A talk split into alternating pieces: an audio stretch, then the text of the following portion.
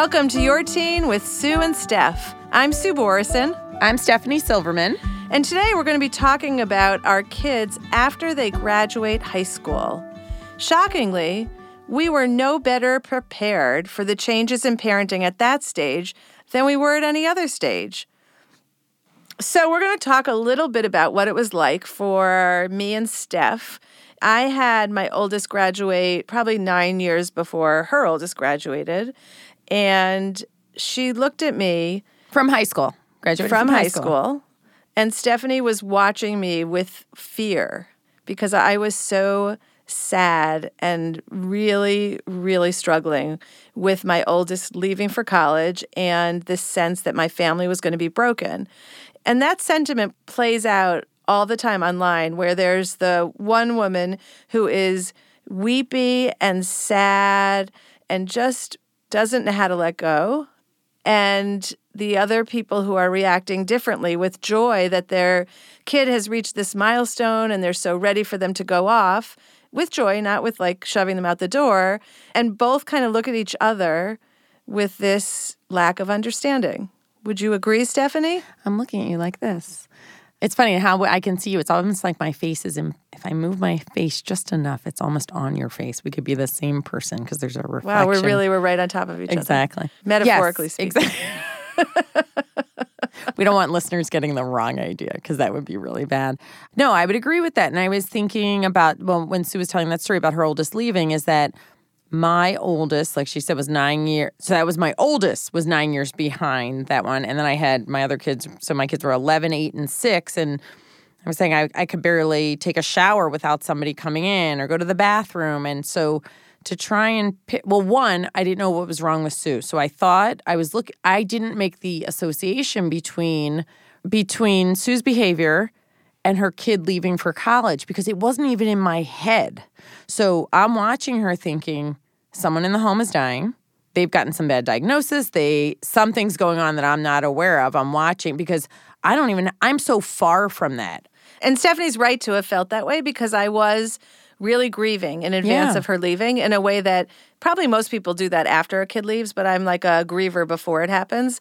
And I also wasn't Uh, self aware enough at that time. I was afterwards to realize that I probably should have gone for therapy at that point because I, I it was probably weighty for my oldest kid. I mean, who has to feel like you're causing this to another human being because you're growing up? It's so healthy, and my reaction was so unhealthy. But you know, we all have a firstborn. Is it? I was just gonna say I don't know that I think that's unfair to say that it's unhealthy. That my reaction was unhealthy for her. Well, oh, okay. yeah, yeah, I guess yeah. Like fair. it's not fair to put on a- a kid yes. the weight of your grief. No, totally true. And I think the other thing is, and you know me well enough, that my reactions are later. And they're not necessarily, yes, I felt like I've had two go off to college and different feelings, different kids, different feelings, but I, I definitely, Which one did you feel worse about? I will not answer that on the air. Redirect. What, what do you say in the courtroom? disregard the true, Disre- disregard the comment. exactly. no, different reactions, but I also, and I've had this when they've left for camp too.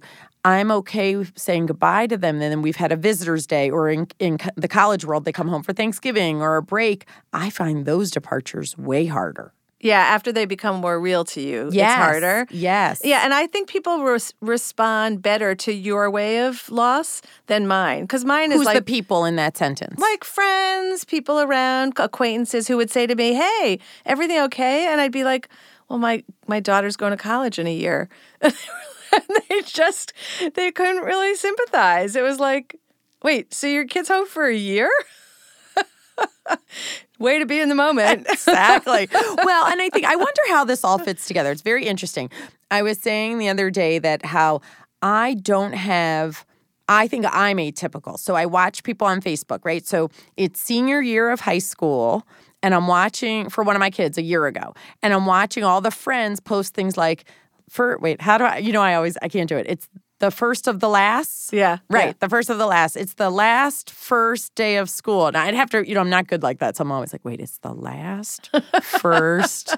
wait a minute. This is the last one? Like, you know, so it takes Yeah, me a while to last- process. And then once I've processed it, then I'm like, oh. And I'm watching all this and I'm thinking, who cares?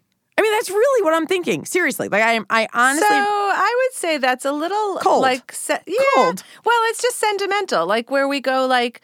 Oh my God, we're like we're counting down now. We have three more weeks with our kid at home, and so there is a high. My my baby graduated from high school and is going to college, and I'm better than I was with my firstborn, but it's still really sad for my husband and I. He- yes, he's I feel been- like you've been sad all summer. well, he's been a, a a good third in our marriage. Really, Because who doesn't need a good third in their marriage, yeah. right? And also, I mean, he is my husband's best friend, so that's Yes. really sad to think about it. And and he's my baby, so um, Oh, yeah. But he's going to be two hours away, and he's super excited about that. I bet he can't wait for all the whenever. pop-ins. I bet he can hardly Yeah. wait.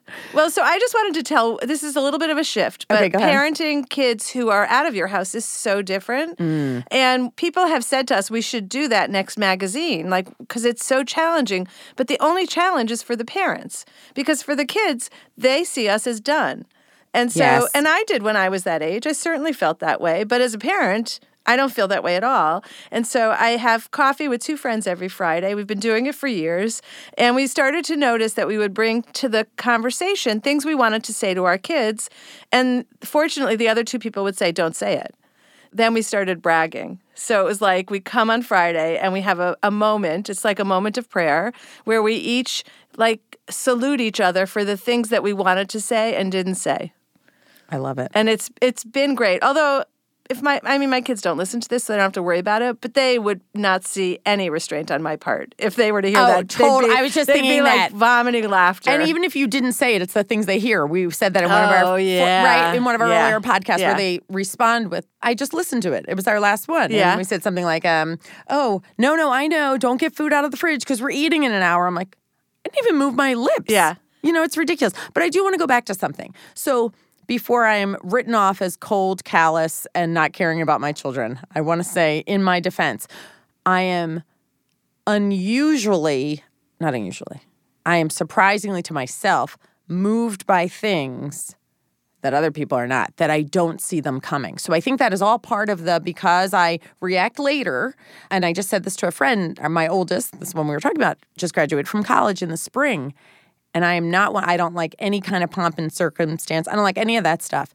And the music played and they started walking in. I was like, like I, I have still like even just sitting here telling the story. all Okay, of a so sudden, my gonna- breath was taken. I had my breath was taken it. away. You didn't expect it. Yes. But also, I would say like I think music has a visceral Yes. like it it it like assaults me at times where Oh, I least expect it, mm-hmm. and it's not it's unpredictable. Like show me a video of kids singing. oh, done. done. Yes. Done. I just start weeping. And like, you know, it can happen in the most random ways about other people's lives, but it often involves music for me. I think for me, when I am like, I'll call it stripped to my core, like the things that are so important to me, and all I have to do is look at the person that's important to me as I'm having the thought, or and I can't. I mean, the kid, my kids. It's a, this is a funny conversation. My kids think I cry all the time. Oh, that's funny. Isn't but you're just not crying about them. Correct.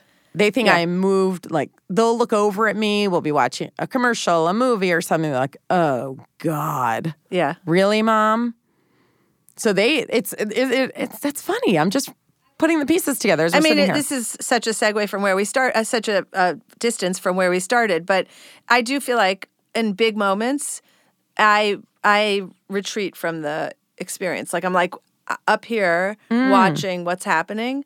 So you know, like in a distance, it's hard to feel that same thing when it when it's my story, and I'm worried kind of about like if I lose it, I may lose it really ugly. So then I'm kind of removed. So I can see that happening. But sitting on at a bench at graduation where I'm one of thousands and thousands of people and they start playing pomp and circumstance, all I see is the future of the world right in front of me and this moment and it's like ah. i know i'm feeling oh my god i'm like feeling all welled up sitting here It's so Mm. weird so weird i'm an enigma wrapped in a puzzle Is that what you are? so we're having this whole conversation about what happens after they graduate high school and we were so surprised by how unprepared we were to parent at that next stage because we're so good at it now. I mean, look, we've got this whole business around raising teenagers. Of course, we're ready for the next stage. The biggest problem with the next stage is kind of we're done parenting, but really not totally and at the mercy of their interest in our parenting. It's very one sided, mm. which is really hard for control freaks. And our next guest, Lisa Heffernan, who is the founder, co founder of Grown and Flown, she understood that that was another stage where parents really needed guidance. And we're excited to have her on our show.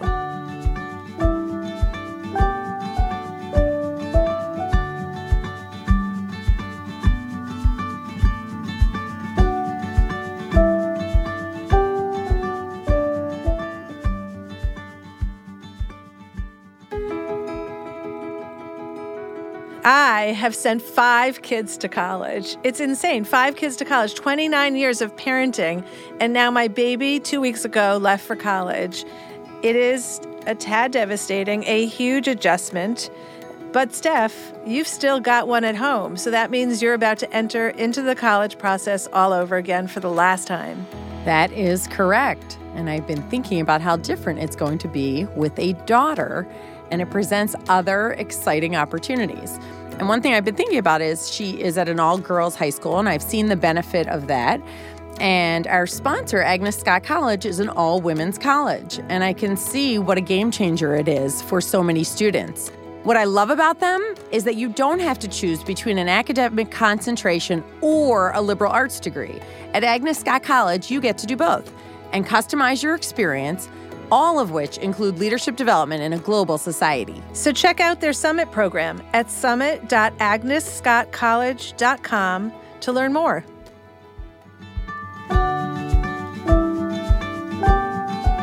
Lisa and her business partner, Mary Dell Harrington, have a very similar story to, to me and Steph. We came at our business with no background in media, and Lisa was former vice president at Goldman Sachs. Right, Lisa? Yep, that's so right. now they are deep into the whole parenting thing and they founded together Grown and Flown. And now they are the co authors of a soon to be released book named Grown and Flown How to Support Your Teens, Stay Close as a Family, and Raise Independent Adults. Go online and order your copy now. We're so excited to have you here, Lisa. Oh, I'm so happy to be here. I just got to meet Lisa in New York. I was in New York and Lisa lives in New York. And so we were able to get coffee together and it was such a treat. I really enjoyed spending time with you. Thanks so much. Oh, it was it's so great when you get to meet people that you've only met online. It's really nice. Absolutely. Okay, so our first question for you is what prompted you and Mary to start Grown and Flown? You know, it was kind of on a lark. It's turned out to be something much bigger and all consuming that we ever imagined. At the time we started it, our youngest kids were in maybe ninth or 10th grade. And our oldest kids, she has two and I have three, were freshmen and sophomores in college. And we were just finding that we were in what we thought to be the hardest and most consequential years of parenting. And there just wasn't a lot online to be read. These years, I think, are particularly challenging. We know all the normal challenges of raising teens, but they're particularly challenging because the experts in our lives in that period the pediatrician, the teachers, coaches, people who've you've spoken to along the way and perhaps gave you expert advice, they begin to disappear from our lives. So suddenly you're kind of on your own. So we thought we'd create a community and get some experts online and try and uh, grow something. And that you really did. So, how did you find your work spouse? We met the way a lot of parents meet. We were volunteers at our kids' school. Our youngest kids were in third grade together, and we met when they were eight year olds. We were volunteers in the school shop. Oh, that is cute. And what were you both doing professionally before you launched Grown? I was writing business books. So I had worked on Wall Street, as you mentioned, for many years. And then I began after that to write business books. So I wrote the history of Goldman Sachs and some other well known companies. And Mary Dell was at the time working with pet therapy in a hospital. So, a natural segue to the eh, next not part of your all. life. it was a big it was a big turn. You know, we used to read Lisa Belkin in the New York Times. There was a column called The Motherlode that maybe some people remember. And occasionally Lisa would write something about teens and I I would drink those columns like like somebody thirsty in the desert. It would be like, oh my goodness, someone knows what I'm going through. Someone has got a window into my life. And I thought, what if people could get that kind of content all the time? So that's what we did. How did you, because we hear this all the time when we talk about raising middle schoolers and high schoolers. How did you balance telling your kids stories? Because I remember reading that, I think it's actually in your introduction to your book, that you guys felt like you had five like lab animals to be your your we call them data points. Oh that's lovely. That's such a nicer way to say it. I think we just so call ours rats right? Rats? we had okay.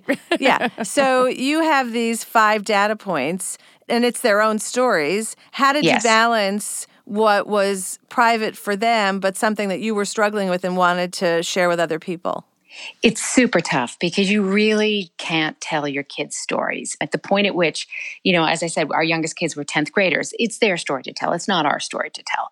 You try and write from the point of view of how you're experiencing things and what you're thinking, and leave their story as the broadest outline. So you can say a kid is struggling with school and leave it at that. You don't need to delve into the the details of, of why they're struggling in school and then tell your story about how you're reacting to it, how you're feeling lost because you can't really run in and talk to the teacher the way you did when they were third grade, how you're trying to get them to take some actions to remedy their situation. So you focus on yourself rather than focusing on them because it's not it's not your story. You really can't go online and tell your teen's story. Well, that's interesting because uh, we have it and you have it that people write for us about their lives all the time and they put themselves out in a very vulnerable way where they are, in fact, doing that and really giving the scenario of what they're coping with in, in hopes of making someone else feel less lonely in that same scenario. So it's an interesting space when you're trying to protect your kid from overexposure, but you also want to be sharing, right? We find that our writers um, get permission from their kids by and large. I'm sure yours do the same. Their kids are interested in putting their stories out there either because they've been very public about their story or because, as you say, they really want to help someone else. And, and this is for many families, we find this all the time. I'm sure you find the same. It's life changing to hear that somebody else is going through the same exact thing you're going through really changes your outlook entirely and also broadens your ability to find places to get help. You know, when people come into our community and they have a problem, they may not know anyone in their real in real life world who can help them with that problem. But when you come in line to a community and others have had the same experience, you actually get help that changes the problem and changes the course of your life. You get help and you feel less lonely. So it, absolutely, it's, it's wonderful. So, along those lines, let, let's go with that theme. What are the three biggest challenges of young adulthood that you hear from your readers? I think the biggest one is kids finding their paths.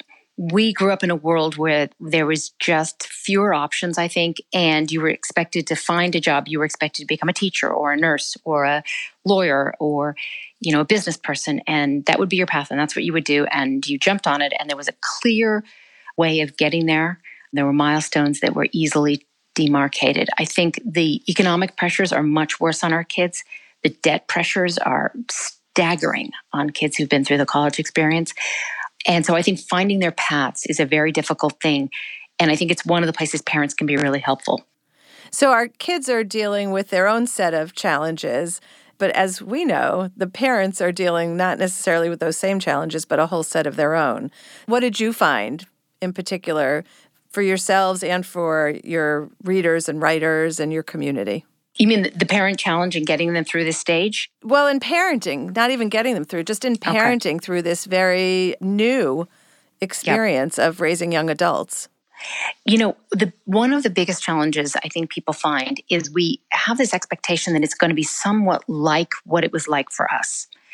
And our relationship with our kids, it, and this is not me in my relationship or you and your relationship, but generationally is so fundamentally different than the ones that we had with the previous generation. So there's been lots of research on this. There's a lot of surveys and data that shows that they want to talk to us more, they like us more, they want to spend more time with us. They like they us more. They Yay! like us more. Isn't that fantastic? it's so heartwarming. And they confide in us more. The difference is for both sons and daughters, it's even more pronounced for boys. Whereas we might have struggled with some of these problems ourselves and maybe called our parents once a week and maybe told them our problems, but maybe not. They come to us with their problems. And so you are constantly on that narrow balance beam of trying to figure out how much advice to give, how much directive perhaps to give, how much to sit back and just listen and when you've overstepped. And my experience is you know when you've overstepped after you've done it, not before you've done it. so there's constantly that feeling like, oh, I should not have said that. Because you you want to give them the benefit of your experience and whatever wisdom you may have gathered, but you really don't want to direct their lives. The worst part for me is when they set me up because they ask me for advice, but they don't really want my advice. and then they're pissed off with my advice. I hate that. Well, so often you have to, and I know you know this too, you have to sit there and think to yourself, do they just want me to listen? They're asking a question, but let's get let's, let's scratch below the surface. And this is true of any teenager or any college kid, young adult. Most of the time, they're just asking for us to listen. And then they're going to go off and figure it out themselves. So sometimes less said, the better. Yeah, we have the the acronym WAIT. Why am I still talking? Wait, Yes. was it wait? Yeah, why am Was I it- talking? Why am I Wait. talking? Where did we, Yes. who did we hear that from? Someone from? just told us it's so good. It was someone on our podcast. My favorite is Lisa Damour's, which is that so often they're asking you to take out their emotional trash. All they want to do is dump their bad day on you, their bad week on you, their frustration on you, their fight with a friend, their disappointment in an exam result, their, you know, problems at work. They literally just want to dump it on you and then walk away and feel better. And you know what? That's okay. Eh, except I feel worse. Like you know the And the that's true. the the war wound is that you feel better Yeah. and I feel worse. I always picture it like a weight that they've got Yeah. this 10 pound weight and they're like, here you go, mom. And Yeah. they're out the door. Yeah. They've just gotten rid of it. So, you know, you touched on something. It's funny. I- I'm, I, I'm thinking about you're, what you were talking about in terms of research and they want to talk to us more and they call us more and they want our opinions and, you know, they're grown and they're sort of flown, right? and so, you know, for parents who are listening, what advice do you give them about this new relationship with their high school graduate, first semester college kid? What, the advice that we and I'm not, I'm not a big dispenser of advice, but you know, I try and think of it as a transition. So it's a handoff process. You know, you're going to start the, the period as very much a parent when you've got a 13 year old or 14 year old. There's a reason they live with us. They're not ready for that sort of independence. And you're going to end the process in almost a mentoring or aunt or uncle kind of role where you're there to consult, you're there to listen, you're there for advice when you're asked it, but you're not interfering and and pushing your way into their lives. And so if you think of yourself on that transition, you just kind of want to make sure that you're always moving forward on that transition, that you're less hands-on, more hands-off, but that you're always there. The big difference between our generation and the previous generations is that we are going to be much more involved in their lives all along the way into their adulthood. And the research is really, really good about how helpful this is. How the kids who have close relationships with their parents are less depressed, are less anxious. They've also, there was some great research done around um, college freshmen that college freshmen drank less alcohol on days when they spoke to their parents, even if their parents never mentioned drinking. So we continue to be an important and really positive influence in their lives. I don't think parents should get themselves all bent out of shape about being helicopters. I think most of us are not helicopters. I don't think that's the risk. But that you're on this transition where you're you're moving towards this mentor role. That's that's the goal that we're trying to get to. You just said something about college freshmen. So I have a friend who has one, and so Is that friend um, in quotes? Yeah, I have a friend, a really You good know friend. somebody I know somebody who, knows has a college freshman. So let's talk about those challenges when that first one is home. I don't know for like a summer, and you're laying awake at night because they're used to doing their own thing, and all of a sudden they're under your roof. You know, to quote our parents, their whole generation, right? Did the, any Yes. of them not use that sentence? When you're under my roof, what does that look like? It's really challenging. Well, first of all, you're awake because they're in the kitchen making food and it's 2 a.m. and you could kill them. They complete, so they come Wait, back. was that permission?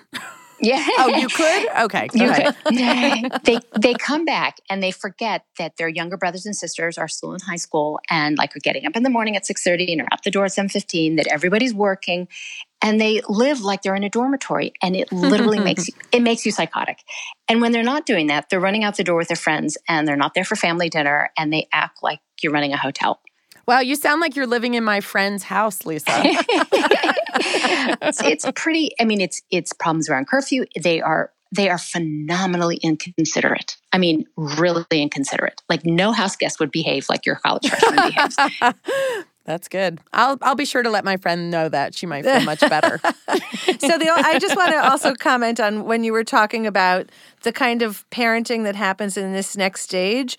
I think there's a big gap between what you're saying and who I want to be, and so I had to really work through this pulling back from how involved how their pain still seeps into me and I don't really have the power to be involved in that. So I don't know, it seems to me like it's at least for me really hard Yeah, that I think we at the end of the book we talk about things that we never realized, like what what we've learned.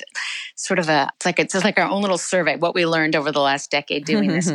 And one of the things is that that doesn't end. That because we are going to be more involved in their lives, because that's the way the communication has set us all up, because that creates the closeness in our families that frankly is the richness in life you know that that staying close to your adult child it means the downside is exactly what you're saying that we ride the roller coaster a little with them. Lisa Belkin, who I mentioned earlier, had a great metaphor that you can stand at the ticket booth. You don't actually have to get on the roller coaster with them. You may watch them ride it, but you don't actually have to ride it with them. That's So great. yeah, well, I would like. Yeah, to, I would isn't that like great? to. I, I need to find out how that happens. I think I Yeah. think about that all the time. Yeah, yeah. I- It's a great I literally say to myself, Feels like such a "Can I waste of a ticket. Stand at the ticket booth. Stand at the ticket booth. Don't get on the don't, Don't get on buy the roller it. coaster. Don't buy it. um, so you, you mentioned the, the end of your book where you talk about the things that surprised you most. This one is just so true. I love it. I'm just going to quote it, and then it will tempt everybody else to go out and buy the book. We will wage the battle between helping them too little and helping them too much all of our lives. Mm. Yeah. That is just, it's like I said, it's like a balance beam. It's this narrow little space that we try and, you know, find footing on all the time. They're your kids. You love them more than life itself. You want to be helpful. You want to be supportive. You do not want to disable their adulthood. And you're constantly trying to find the best way to do that and remain close. That's what the balance is. That will never, I, I somehow thought that when my, col- my eldest kid went to freshman year, like we, that's it. Great. We're sorted no, that was just the beginning of a new kind of balance that we were going to find. I jotted down as you were talking. You said something earlier, Lisa, and I wrote down done with a question mark. And right after it, I wrote never ending. Never ending, exactly. But again, isn't that the richness in all of our lives? I mean, don't we want to know them and be close to them and, you know, have that relationship be one that matters, uh, you know, above all of our relationship or, you know, as much as all of our relationships. Yeah, it's funny. I was thinking about this recently, and I'm actually a little choked up when I just read. You know, I was looking the lines you just read from your book, and and I hear a lot of parents talking about you know these teen years, obviously because of what what we do, and Yep. saying they wish for the tod- toddler years back. And maybe I'm in the minority, but I find these years so much richer. It doesn't mean they're not difficult, and it doesn't mean they aren't fraught with the where do I step in, where when do I buy the ticket and not get on the ride moments. Um, but I find them so much more meaningful, like just in a different way. I can't. I don't know if I'm articulating it well, but I just I love words. I love like the the depth of relationships, and so for me as a mother, it's where I I have found the most joy. It's just the most eh, it's a gift like nothing else to watch mm-hmm. a human being emerge, to watch the adult emerge from the child. Yeah, and to watch your kids make their way in the world and to know that you're there eh, you know as a not as a support like a scaffolding support but as a support when you know when they need to come back and just get a little bit of i almost think of it do you remember when they were little and they went to the park and they would play on the playground and they would run back over to you and they would put their hand on you and look at you and then they would run back to the playground they didn't actually need you to climb the jungle gym. They didn't need you to go down the slide. They just needed to know that you were there every so often, just to touch, you know, you on the knee and say, "Mom's still here and I'm off." Adulthood is kind of like that. When they call you and say, "Oh my God, I had the worst day," and they just dump it all on you, as we were mm-hmm, mm-hmm. talking about, and then they run off to their adult life that they're very much and totally capable of doing. That's that's that's a wonderful thing to be able to do. To share that with them and to be there and to be that for them. That you know that you're helping them in, in that in that way. all That's of a their beautiful lives. picture. I love that. Mm-hmm. It's so Yeah. tender. Translating that tender to the maybe not tender moments of that we sometimes experience with our adolescents. So we are going to model the end of our podcast after Guy Raz from How I Built This. If imitation is the biggest form of flattery, then Guy Raz should call us and say thank you. And our question that we're going to end with, and you are the first one to do this one, Lisa. no pressure. No pressure. What is the biggest myth about parenting college age kids? The biggest myth about parenting college age kids, I think, is that they're gone. We went off to college and we called our parents once a week, and we really were gone. And when you send a kid to college, I think in your mind, you very much have the model of you. You throw yourself back to the 1980s or the 1990s and you think, You know, my parents dropped me off and then I called them once a week. And that was our relationship. That is not the relationship we have with our college kids. As I said, they like us, they want to be with us, they confide in us more. Because we can text and message and GroupMe, and because the let's be honest, the college school year is about 15 minutes long, they're back before you know it. They're not really gone in that way. So, like a lot of families, like I think probably most families, my family has a group chat. And I call it the digital dinner table because it's the place that the five of us just continue the conversation online that we had for 20 years over a wooden table. And I think many families find exactly the same thing that they're just not gone in the way that we were gone. So I find that the panic that most parents have about their kids leaving for college is that they're basing it on their own experience, and their experience as a parent will be entirely different than their experience was as a freshman. Lisa Heffernan, thank you so much for being with us you left us with some beautiful imagery, and really everyone should go out and buy your book titled Grown and Flown. Thank you. Thank Thanks, you so Lisa. much. Thanks for joining us for the Your Teen podcast. If you have any topics that you want us to talk about, let us know on our Facebook page or email editor at yourteenmag.com. Your Teen with Sue and Steph is a production of Evergreen Podcasts. Special thanks to executive producer Michael D'Aloia, plus producer Hannah Leach and audio engineer Eric Koltnow. You can find more from us at yourteenmag.com, at evergreenpodcast.com, or anywhere you listen to podcasts. And don't forget, if you like today's podcast, please leave us an iTunes review. Help other parents find our podcast. We'll see you next time.